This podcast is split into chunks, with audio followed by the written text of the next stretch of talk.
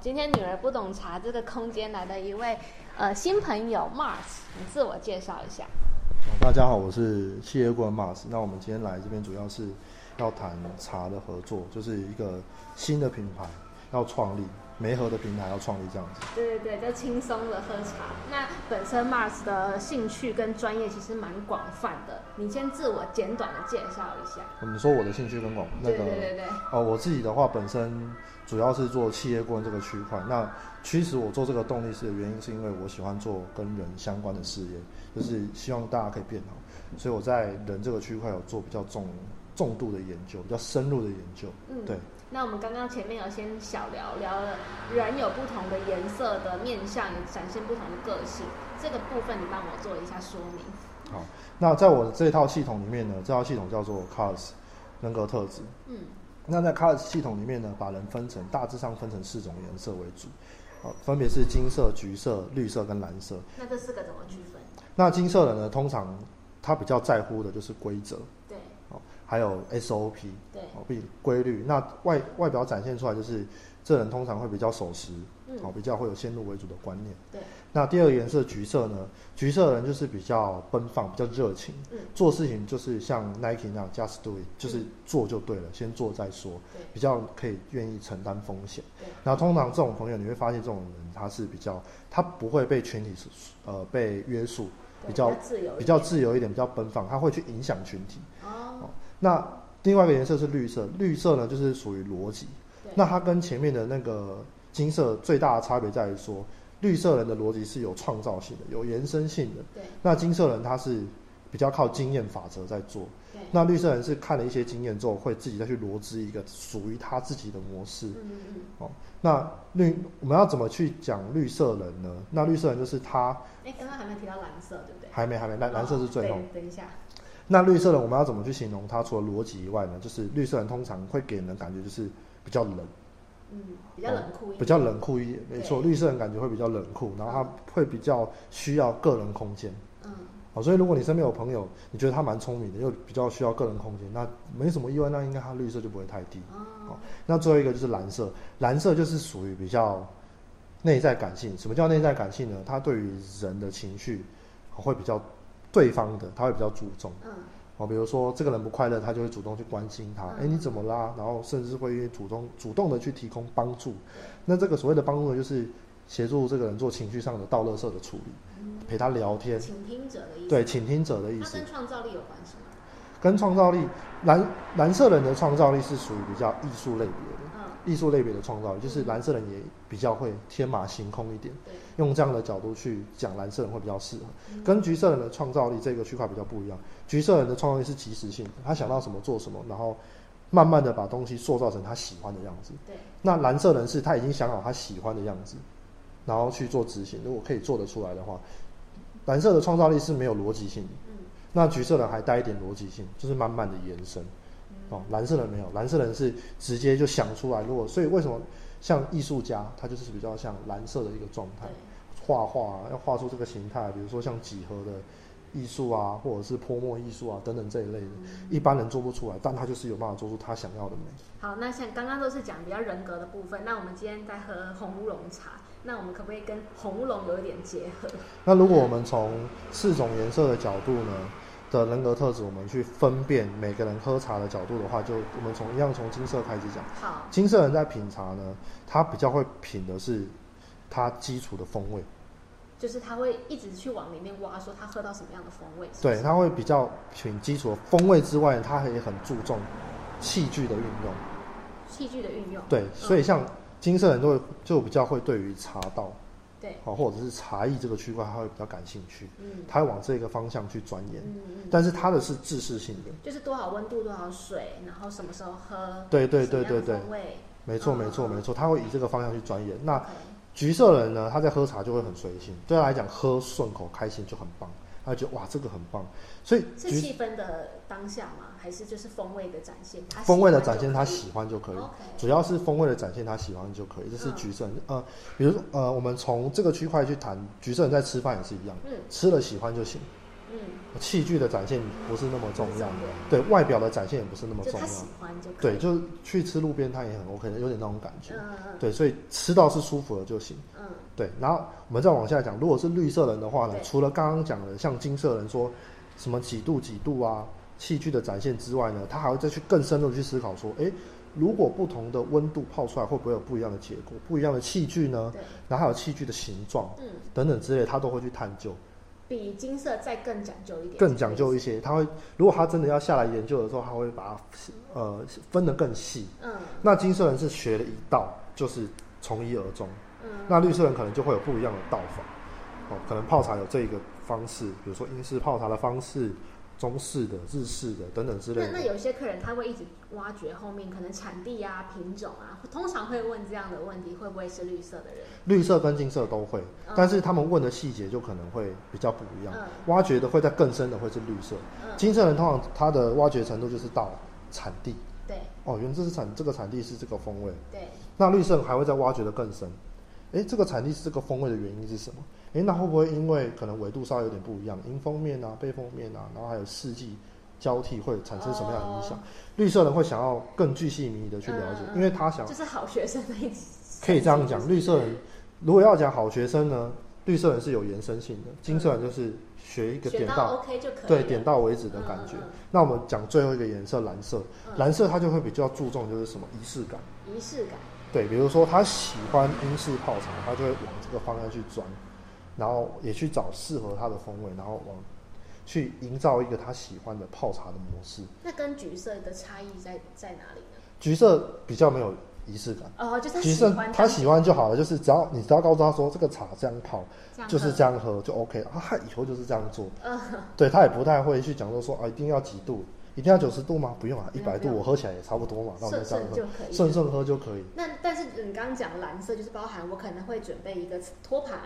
杯垫，或者是我认为这样整个的仪式的喝法是不是？对对对对对，就是比如说蓝这个蓝色人他喜欢比较英式的器具，嗯，那他就是往这里转。如果这个蓝色人他是喜欢比较日式的，对，有那种甚至有那种垫的啊，纸张的那种垫子啊，对对对对对，或者是木质的啊，哦，还有或者是竹制的，对，甚至竹制的茶具嘛这一类的，好，甚至要需要用到什么蚊香杯啊，哦，还是怎么，对对，他就会去做一个。他如果喜欢，他就会想办法去得到，然后并且跟，而且会很乐意分享。我跟你讲，这样子泡茶。所以，所以我懂了。所以，日式小物的选品店通常都是蓝色人去采买的，对不对？会比较是蓝色人去采买，就是 蓝色人。如果我们再讲的更生活化一点，就是那种生活小物，嗯，会比较适合像蓝色人会去采买。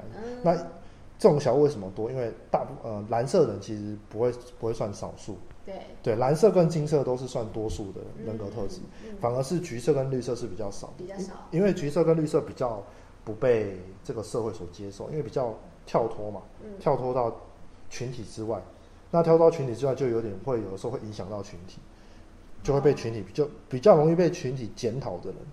真的吗？你说橘色跟绿？橘色跟绿色比较，因为橘色跟绿色在做就是群体之外的事嘛，就像刚刚讲的，橘色不会被群体影响，但它会去影响影响群体。那绿色它是透过它的学习跟改造去影响到群体。嗯嗯嗯。差别在于这里。那我们换另外一个说法，我们刚刚是用茶当例子，那我们简单用居家风格。啊，用居家风格的话，就是画面性比较强一点。画面性比较强烈的话，就像是金色人的家，基本上进去就是非常的整齐。整齐，东西该放哪就是放哪。IKEA 风格还是无印良品风格？应该我们如果从，我比较不会从居那个品牌品牌去讨论。嗯，我如果从，是不是有洁有一点点小洁癖或者？呃，我这样讲好了，比如说像台湾早期的传统日那个传统的三合屋的那种风格，椅子就是要摆左边，然后电视就是要摆右边进去嘛。然后神明桌就一定要摆中间，然后拜拜的仪式感一定要三支香，就是三支香，一支香就是一支香，拜什么神明就是拜什么神明，拜什么拜祖先就是拜祖先，然后那个流程很重要，重要，对，这就是这是金色人的居家仪式感。他的衣服就是很像样品屋的方式，哦，那就一定是折的非常的整对对对对对对对，那就是属于金色的模式，衣服要折要折几折，然后要折怎么样？然后如果什么衣服要挂，什么衣服不用挂？强迫症有没有直接的关系？还是那那是两件事情。呃，那只是一种展现啊。你与其说展，你与其说是强迫症，不如说是他自己个人精神上的追求。哦，精神上会这样会比较适合。好，对，那我们再从这里去讲，我们讲另外更直接跟他成反比，就是橘色人。橘色，橘色人基本上他的家里只会摆放他所需要的东西，然后放随意放，随意放。比如说逻辑，对，比如说这个空间就是放呃户外活动的，嗯，就是这个空间就放，怎么放随便，嗯，每次回来放都不一样，嗯嗯嗯，就是放户外空，那这个是放居家空间的东西，就是这里放居家，怎么讲呢？比如说放衣服的地方是放衣服，但衣服不会整理整理，不会整齐的放，对，哦，啊放工具的地方就是放工具，嗯嗯嗯，他会放成他自己，反正他自己知道嘛，自己知道，自己知道在哪就在哪里，对，所以衣衣服基本上是挂在那个椅背上，啊，差不多就是这样，回到家里外套脱了就挂椅背，然后裤子脱了就放在椅角。等等之类的，可能内衣内裤会乱丢，乱丢。但是他知道在哪里，对他知道在哪里。然后橘色人最大的特质就是他平常不收拾，要收拾就收拾到最干净。哦，橘色人是这样，他久久收拾一次。嗯，对，仪式感吧。对，多久一次不知道，不知道，不知道，但就是久久一次，看他自己会有他自己的频率，他受不了那一天他就整理。这个是刚刚刚金色反差最大，反差最大的。那中间这两款颜色，那我们先讲一下绿色跟金色很像的绿色。好。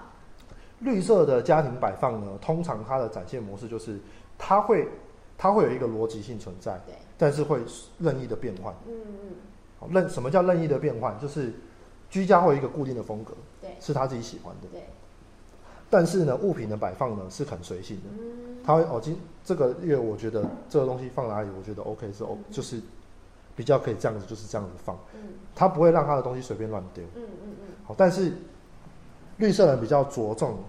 的居家模式呢，是他重视的知识类的东西，跟他的工作或学知识有关的，比如说书籍啊，嗯，好，或者是呃他的工具，嗯，都会离他很近。就是生活用得到的物件。工作。工作。绿色人的生活是比较趋近，跟工作是比较挂钩的。嗯。就是他的工作是生活，生活也是工作。所以他的居家风格就是你去到他家，就是他如果是。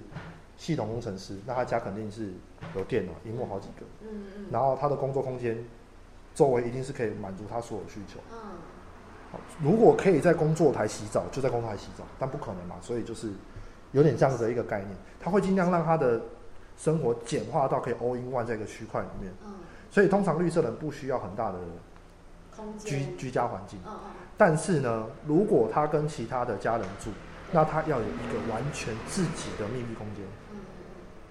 很很非常重隐私，绿色人不喜欢被打扰，因为他有一个他自己思考的方式跟逻辑。那他如果被打断了，他就要重新再来过。所以绿色人不喜欢被打乱，所以他就会有他自己的一个空间。那不要随便的去打扰他，他自然会找跑出来找你。当他有需求的时候，因为绿色人很独立啊，他可以自己尽量可以完成他所有的东西，就由他自己去完成。还有一个原因就是因为绿色人怕麻烦，不喜欢麻烦别人，那麻烦他自己就好了。这所以他的居家风格就是会以他自己的圈圈为主，嗯，所以你会发现，如果你是绿色人的朋友，你会发现你自己的居家风格呢，如果你是跟别人住，你的你的区块会分得很明确，对。那如果呢，你只有自己住，你会发现机能型导向，机能型导向，房子对你来讲太大没有用，对。你可能就货柜屋，货柜屋，我觉得对于橘色绿色人来讲，如果它可以规划的很好，我觉得只要不要吵到他啦，他都可以接受了。那剩下一个颜色，最后一个颜色就是蓝色嘛。那蓝色的话，就是居家的仪式感会很重。对，比如说色彩很缤纷啊，或者是说会有一些很多生活小物啊。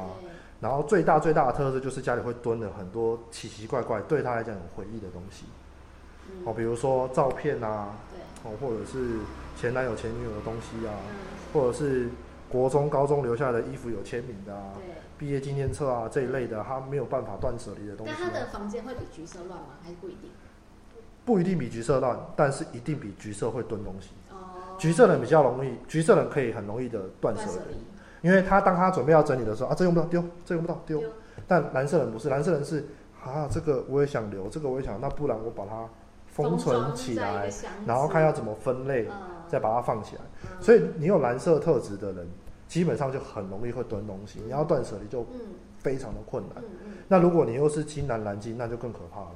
因为你会觉得这个好像用得上，这个好像也用得上，然后再加上这个如果东西又有纪念价值，那就丢不掉。对，你的东西就自然会越囤越多。那像刚刚我的测验显示，你的测验显示像你刚刚就是你是蓝橘嘛，蓝在前橘上，然后两个分数都很高，然后你的金色跟绿色都很低，所以你就是偏人人格特质的导向就偏感性导向嘛。对，所以就变成说，如果我们在谈工作以外，在家里里面的你自己。你除了东西会蹲的很多以外，就是会基本上就是随便放。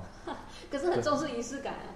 很重视仪式感，对，就是就是那样嘛。我就是要，我就是想要这个样子。那你今天到这个喝茶的空间，你可以看得出来我是什么样的人格特质，哪一些元素可以看得出？哦，从如果从一个店的，应该要这样讲。我如果进到一个店的风格，我可以先知道说这个店的风格它是属于比较偏蓝色。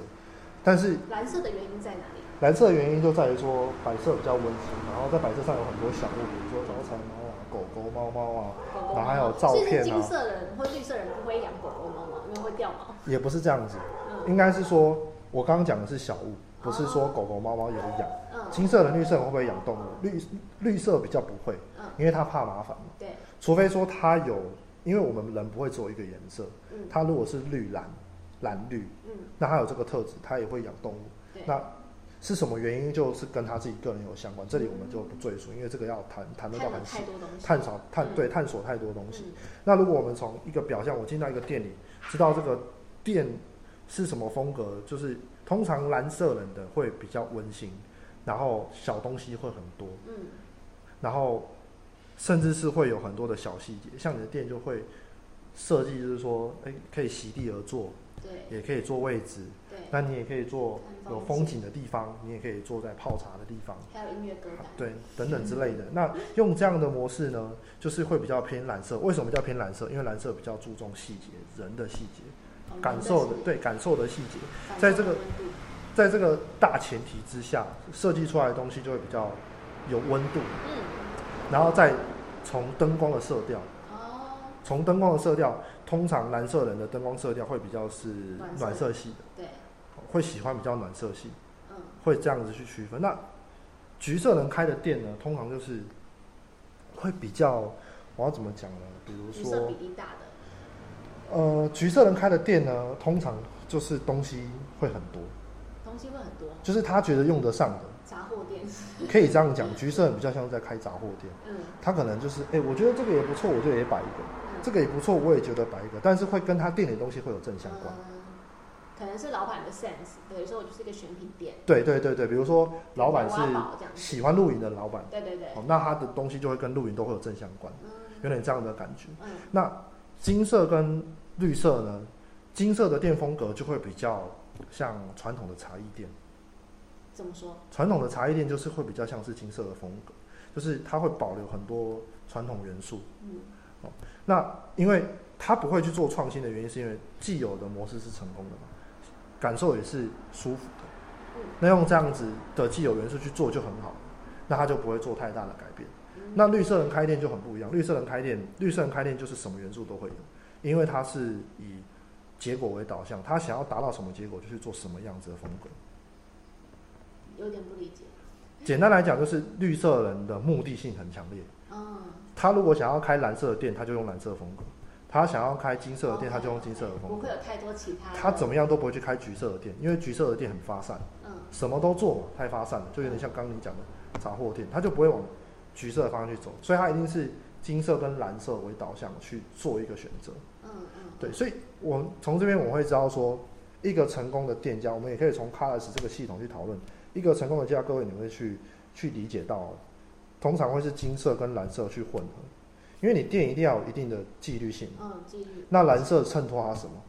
温馨感、创意，然后并且可以找到共同认同的消费者。OK OK。你消费者对你的店家有认同，实体店面最重要的是什么？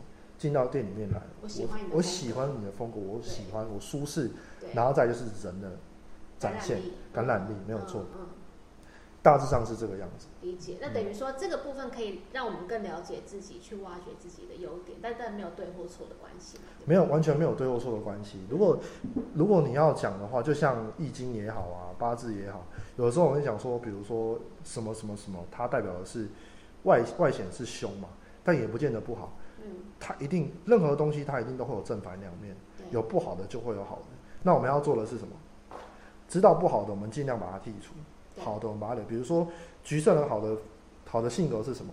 橘色人好的性格就是勇于挑战，嗯，勇于承担，嗯，然后享受光环，嗯，等等之类的。但不好的是什么？不好的就是做事容易拖泥带水，嗯，然后容易三分钟热度，嗯，然后容易就是没有没有规则、没有纪律，然后不小心就会伤害到别人。嗯，那这些我们就把它摒除掉，对，就尽量要多顾虑别人。用这样的方向去做，那我们再多讲一个颜色，比如说金色好了。嗯。金色人呢，做事比较一板一眼，好，比较重规则，比较重规律，因为他追求的是什么？稳定跟安全。对。他希望大家都稳定，都安全。对。但是缺点是什么？就会让人家觉得他很固执，难以沟通。哦。哦，甚至甚至是说对别人会有直接命令式的，比如说像金色的父母的展现就是，我叫你做就对了。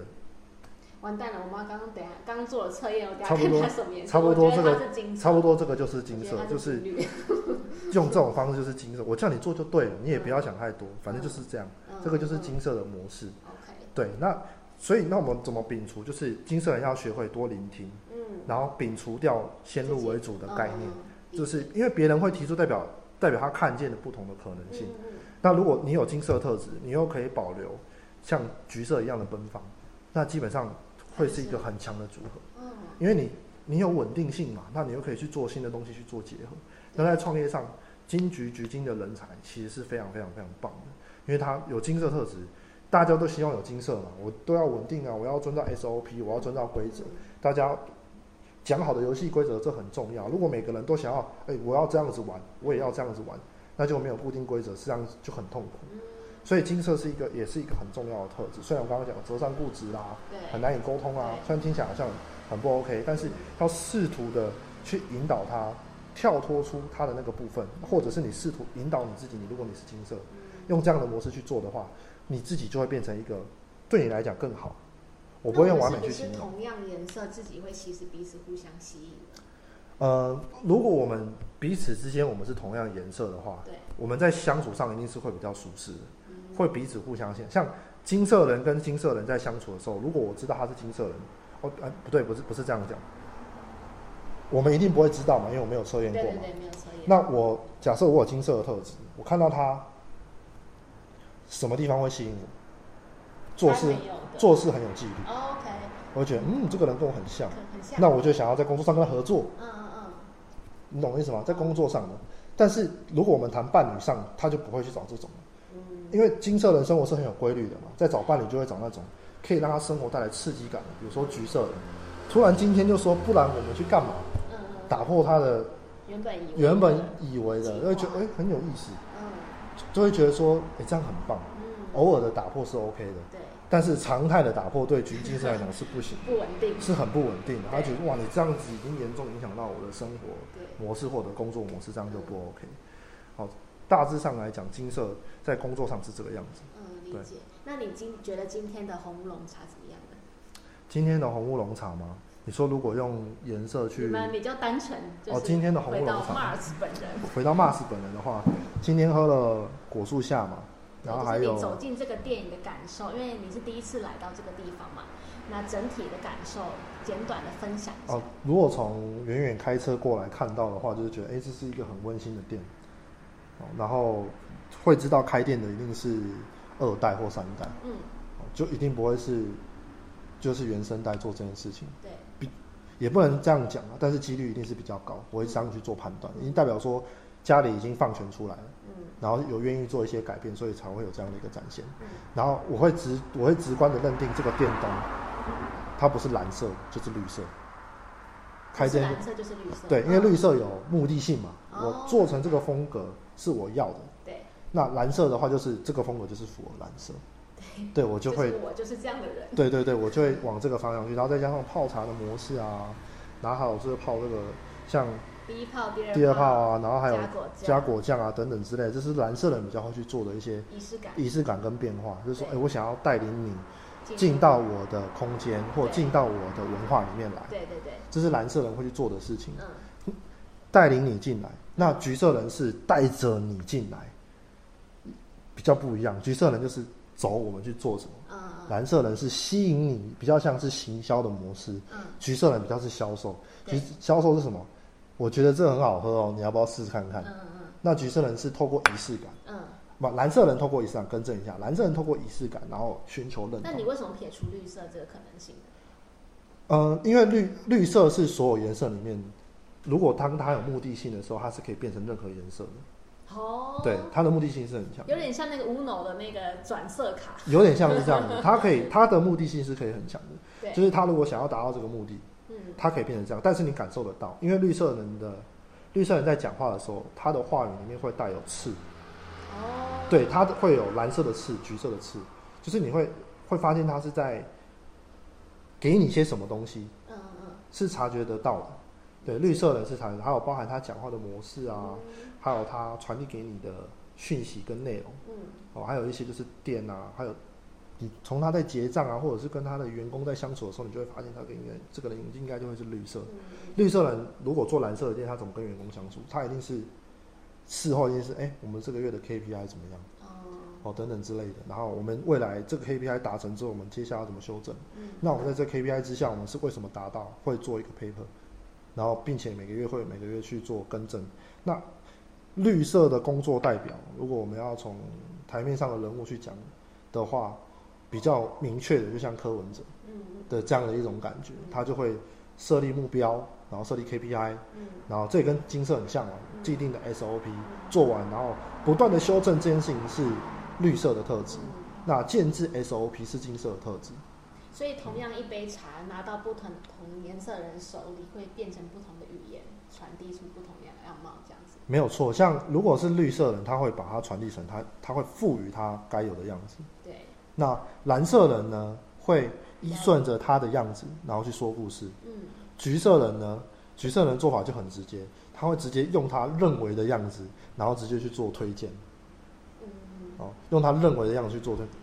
应该听得懂差异哈。绿色人是把它变成他想要的样子，然后蓝色人是依附着他的样子去给别人去延伸去对延伸的故事。那橘色人是直接用他的主观，直接告诉你说哇这个怎么样？对。那金色人呢，他就会比较一板一眼，就是哎别人说这个是什么风味，他就会用这样的方式去介绍，因为这样是最稳妥的嘛。搞不好别人不这样子认为，哦，因为他是比较。比较相对，它是比较稳定的一个性格嘛。对，这样是相对是比较保守的。那我们今天聊大约半小时，那我猜，我觉得，我认为 Mars 的颜色是金色跟橘色。金色跟橘色。对。橘色是对的。橘色。金色是因为我工作的关系，所以我金色要很高。OK，所以你是绿色了。我是绿色，我第二个颜色是绿色。OK。因为我的工作需求，那我的第二个颜色是绿色。嗯。我的第一个颜色是橘，是橘色嘛？嗯。那。因为要工作嘛，所以金色就不能太低。对，因为我们要建制啊，我们要有规律，要有规则。嗯。被强迫要守时啊，然后被强迫要 SOP 啊，然后被强迫要。社会化的一面。对，社会化的 一面。因为我今天倒了第一杯茶给 Mars，然后他，因为他今天来找茶的，嗯，但他第一口就说，嗯，好喝。对。就没了，因为通常来找茶会有很多很多的问题，或者是延伸性，哎，怎么泡啊，什么品种啊，什么风味啊。嗯，嗯好喝，所以我猜橘色的比例一定是有。对，就是直接橘色就是嗯，好喝哦，然后大概是什么味道，这样就可以了。这样就可以了。对，没错。那如果是金色，人家说哇，你这个茶不错。那你这个原本的产地是在哪里？那我们在东，肯定在台东，我们是不会这样问嘛。他说：“哎，那你的做的方法是你是怎么做的？大概怎么做这样子？然后等等之类，金色就会去问的比较具细。像橘色人就比较不会这样问，就说：哎，这个不错。但我觉得生活就是要多一点橘色啊。啊，对，生活要多一点橘色，比较 比较开心开心啊，也比较比较没有包袱。对。然后也可以比较享受当下，比较快乐一点。快乐对对对对对快乐的橘色。好。今天很开心，Mars 来到你的不懂茶的空间。然后我们今天也聊了很多很多不同面向看茶的观点，嗯，很开心。你最后想说什么？最后嘛，我觉得，我觉得茶文化是一个很棒的一个体验跟体现。为什么？因为每一个人泡茶的仪式感啊，还有对于茶的追求跟讲究的面向都不同。对。那我们为什么像我自己？为什么我们现在想要？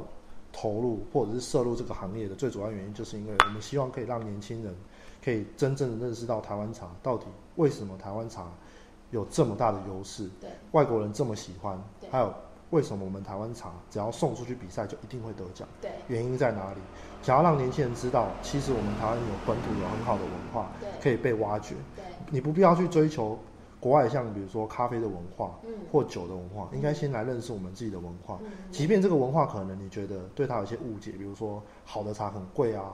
或者是好的茶，一定要怎么泡才会怎么样啊？对，我觉得可以先进来了解，其实泡茶是可以很简单的，是可以很单纯、很暴力的，就直接冲橘色泡法。对，就直接冲 热了，看哎不错，好像香气够，就倒出来就喝。